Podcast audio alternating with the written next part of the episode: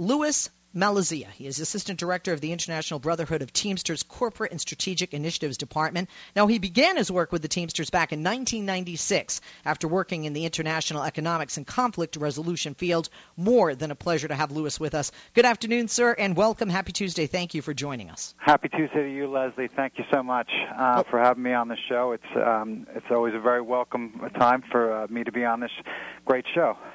You know, I read and, you know, we post and we share a lot of stuff that the Teamsters do. It's just incredible. You got one of the things that I love is, you know, you have a to-do list and it's sort of like check, check, check, no matter how long it takes to get done. And another thing you guys do when you come on the program, whether it's President Hoffa or someone like yourself, Louis, is that you educate us as to what is happening in our nation with corporations. And I think it's essential that people know this, whether they're in unions, they're workers, or workers who desire to be a part of a union or trying to unionize in their workplace. I think it's essential.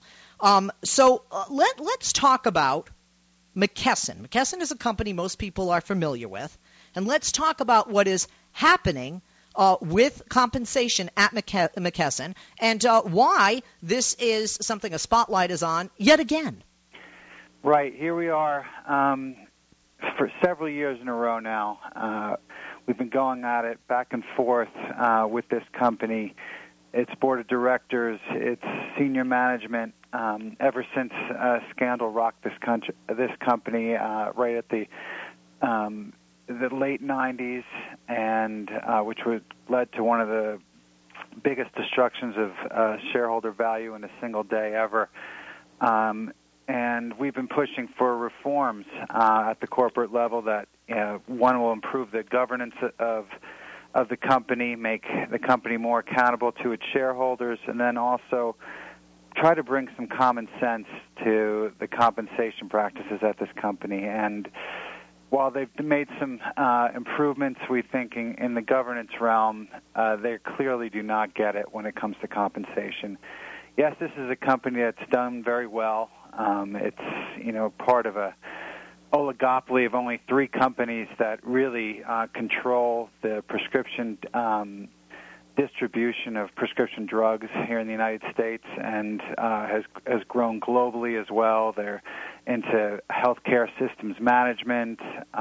They're just a huge company that, if you go into any doctor's office, you'll usually see gadgets and other products with the McKesson label on it, and their reach is incredible. And to us, it highlights a real glaring symptom of what's gone wrong, I think, in corporate America, is how it's allocating its resources, and it's creating such a huge economic disparity between the managers, the ultimate managers of the company at the highest level, and the frontline workers, working families here in this country. And McKesson's a prime example. And you know, I couldn't agree more. We, you know, poll after poll shows that regardless of political ideology, Americans know that there's a disparity in wages, there's an income gap, and they're angry about it. We have seen it affect elections and candidates who become elected. Bill de Blasio, an example of that in New York as mayor, pointing that out. So that people understand and don't just think that we're saying, you know, pretty words and sound bites. Let me give some of the specifics that you great people at the Teamsters have helped me to look at in order to research this topic for our talk today. Now, according to the company's 2015 proxy statement this year, McKesson could have to pay more than $283 million in unearned compensation to five people, to five executives. $283 million, and $141.7 million of that just to the CEO in the event of a change of control and termination. And that is in addition to more than $245 million the executives would also receive in severance pay and benefits guaranteed to them, including more than $161 million for the CEO. Yet you have people that are working for them that can't even buy into the health care plan, who are not at the executive level and who work for these people. This is beyond not fair. This is beyond shameful. This is exactly why Robin Hood stole from the rich and gave to the poor. Right, and we feel that it's Robin Hood in reverse when these plans are being hatched up in these corporate boardrooms. It's completely being out of touch with where the value that goes into the company, where it's coming from. It's really just claiming that a certain handful of people are responsible for all the wealth that's generated out of a company.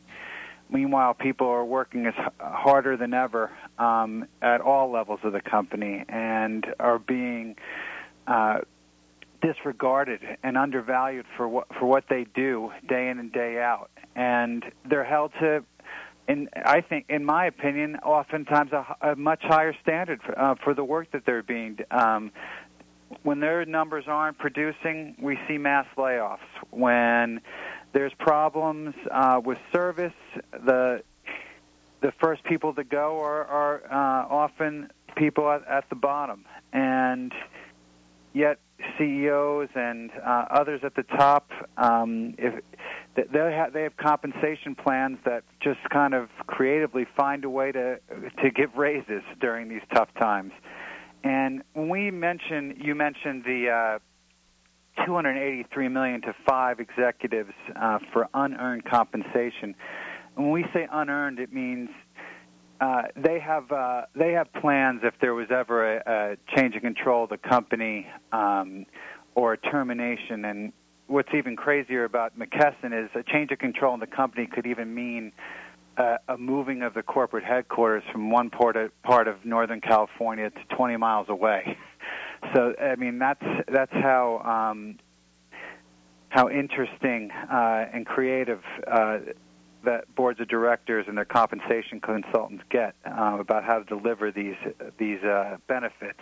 And unearned just means if they didn't work, say they have stock and it vests in 5 years. They only work 2 of those 5 years. They still get all 5 years worth of the vesting of the stock. Or if they have to hit a certain target and with as far as performance, and they only meet maybe 30% of that target, they still get the 100% of the vesting of that target. So, while we want to see our managers and CEOs perform well, I think we want companies to be sustainable and lasting and growing. So everyone gets a share in that pie.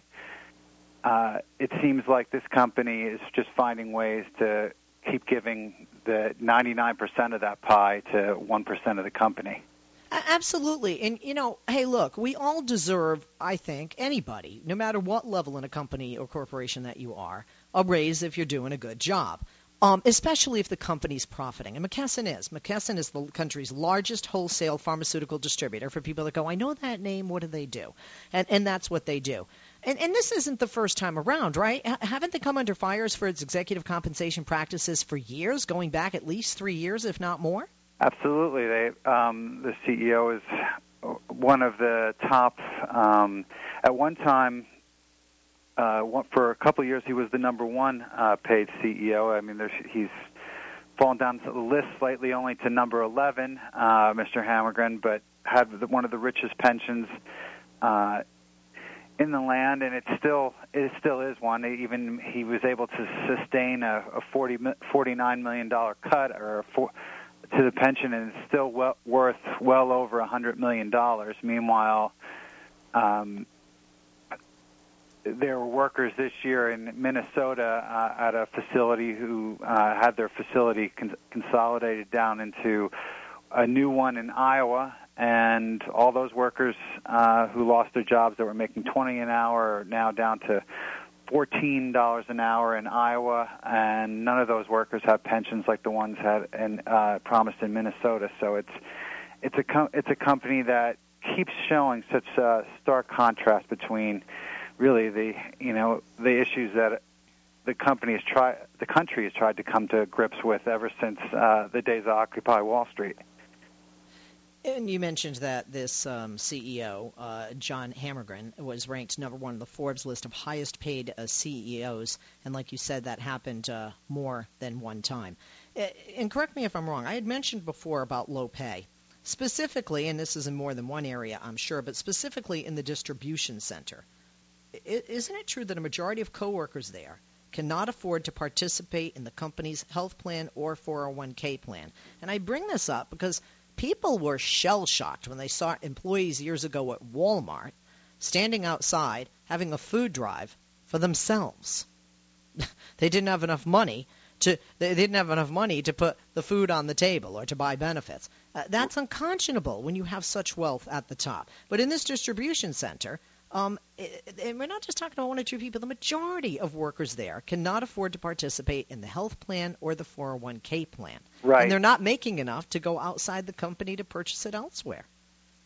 Right. This is a healthcare company, and these people are processing prescription drugs for people throughout the South. This is in Lakeland, Florida, the distribution center that you mentioned. The irony is bitter, and one that has dire consequences for these workers who are working under high stress conditions. You have to hit their targets every day with their production standards and what they have to get out of that building, and literally running miles a day inside that warehouse facility, and cannot afford adequate health care. And we had a union election there in 2011. The union, the workers voted for the union in Lakeland, Florida. It's now 2015, and the company is still not put forth a fair offer for a first contract. And also, when you have go ahead. Sorry, Louis, when workers have been very vocal taking this issue straight to the top at the company's shareholder meeting, and it's had very very difficult consequences for some of the people who have spoken out. Yeah, Glenn Gray I was thinking of, right? 10-year McKesson worker from Lakeland, Florida, fired in retaliation. All he did was raise compensation concerns at the company's annual meeting. Louis, we will have you back on, sir. Thank you for being with us. Louis Malizia, the Assistant Director of the International Brotherhood of Teamsters Corporate and Strategic Initiatives Department. Check out the website for the Teamsters. Find out more about this and all the other great things they are doing for the American worker. Teamsters.org. And on Twitter, follow them there at Teamsters.